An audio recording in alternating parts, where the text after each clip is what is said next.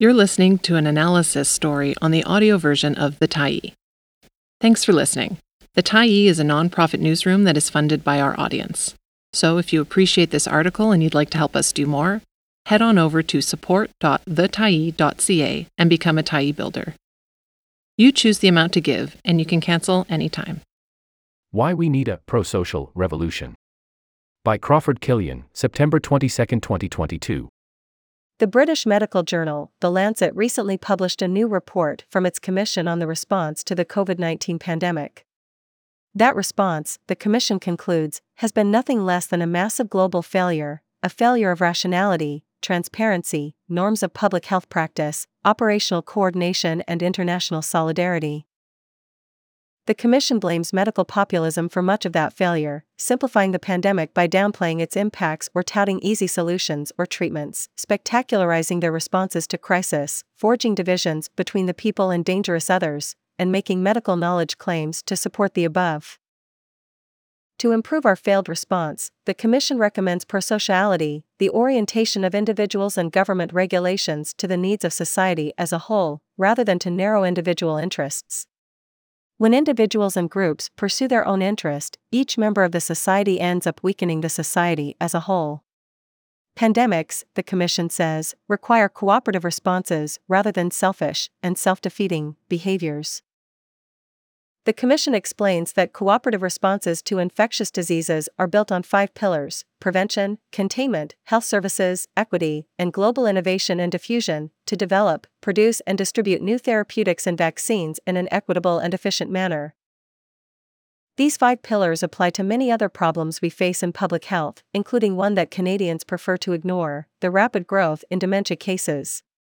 Prosocial policies may be the only way we can respond to that problem.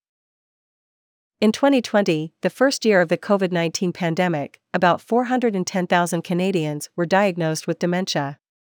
In that same year, according to a new report from the Alzheimer's Society of Canada, 124,000 Canadians were diagnosed with dementia, for a total that year of 597,300 cases. According to the report, the number of new cases will rise to 187,000 in 2030, an increase of 51% in the number of new cases per year, and an overall increase of 65% in the number of Canadians living with dementia. In other words, almost a million Canadians, and their families and friends, will be living with some form of dementia. By 2050, the number will rise to 1.7 million, with an average of 685 individuals being diagnosed each day the report predicts dementia will hit Western Canada hardest because of rapid population growth. Alberta and British Columbia are expected to have greater percentage increases in people living with dementia. Alberta will see a 286% increase in the number of people living with dementia from 2020 to 2050. For British Columbia, this increase will be 218%. They will not be the only ones. The World Health Organization says about 55 million persons worldwide are now living and dying with the condition, most of them in low and middle income countries. WHO predicts that this number is expected to rise to 78 million in 2030 and 139 million in 2050. COVID 19 increases dementia risk. Dementia may be an even bigger problem than the Alzheimer's Society report predicts. A recent American study suggests that older people who recover from COVID 19 are 69% more likely to develop dementia within a year. The risk is highest in those aged 85 or older, and in women. Presumably, such findings apply to the rest of the world as well. Also, living with dementia will be the caregiving partners of those affected. The Alzheimer's Society report estimates that by the year 2050, more than 1 million Canadians will serve as care partners to people with dementia. The care they provide will be equivalent to more than 1.4 billion hours per year, or 690,000 full time jobs. Of course, the vast majority of these jobs will be unpaid, literally labors of love. Care partners will be mostly middle aged children of dementia patients, they will be caregiving in addition to, or instead of, paid work. COVID 19 has taught us, among other things, that we care little or nothing about old people, or we wouldn't have let them sicken and die in long term care. And by we, I mean Canadians in particular. According to a report by the Canadian Institute for Health Information, between March 1, 2020, and August 15, 2021, over 56,000 residents and 22,000 staff in Canada's long term care and retirement homes were infected with COVID 19, resulting in more than 14,000 deaths among staff and residents. Another CIHI report states while Canada's overall COVID 19 mortality rate was relatively low compared with the rates in other OECD countries, it had the highest proportion of deaths occurring in long term care. Long term care residents accounted for 81% of all reported COVID 19 deaths in Canada, compared with an average of 38% in other OECD countries, ranging from less than 10% in Slovenia and Hungary to 66% in Spain. COVID related mortality in long term care facilities fell with the introduction of vaccines, but it's clear that Canadian governments have made a separate peace with the SARS CoV 2 virus. They have pretended the pandemic is over, even as they also report, as of late August and early September, some 12,000 cases a week and almost 300 deaths. Both numbers are likely severe undercounts. You do you. About 1% of Canadian COVID 19 cases are fatal, and as we've seen, 80% of those are in old people living in long term care. If thousands of younger Canadians must lock themselves down because of being immunocompromised or living with relatives who are, that's their personal decision. What we used to call public health is now you do you, while the rest of the country goes back to pretending it's 2019 again.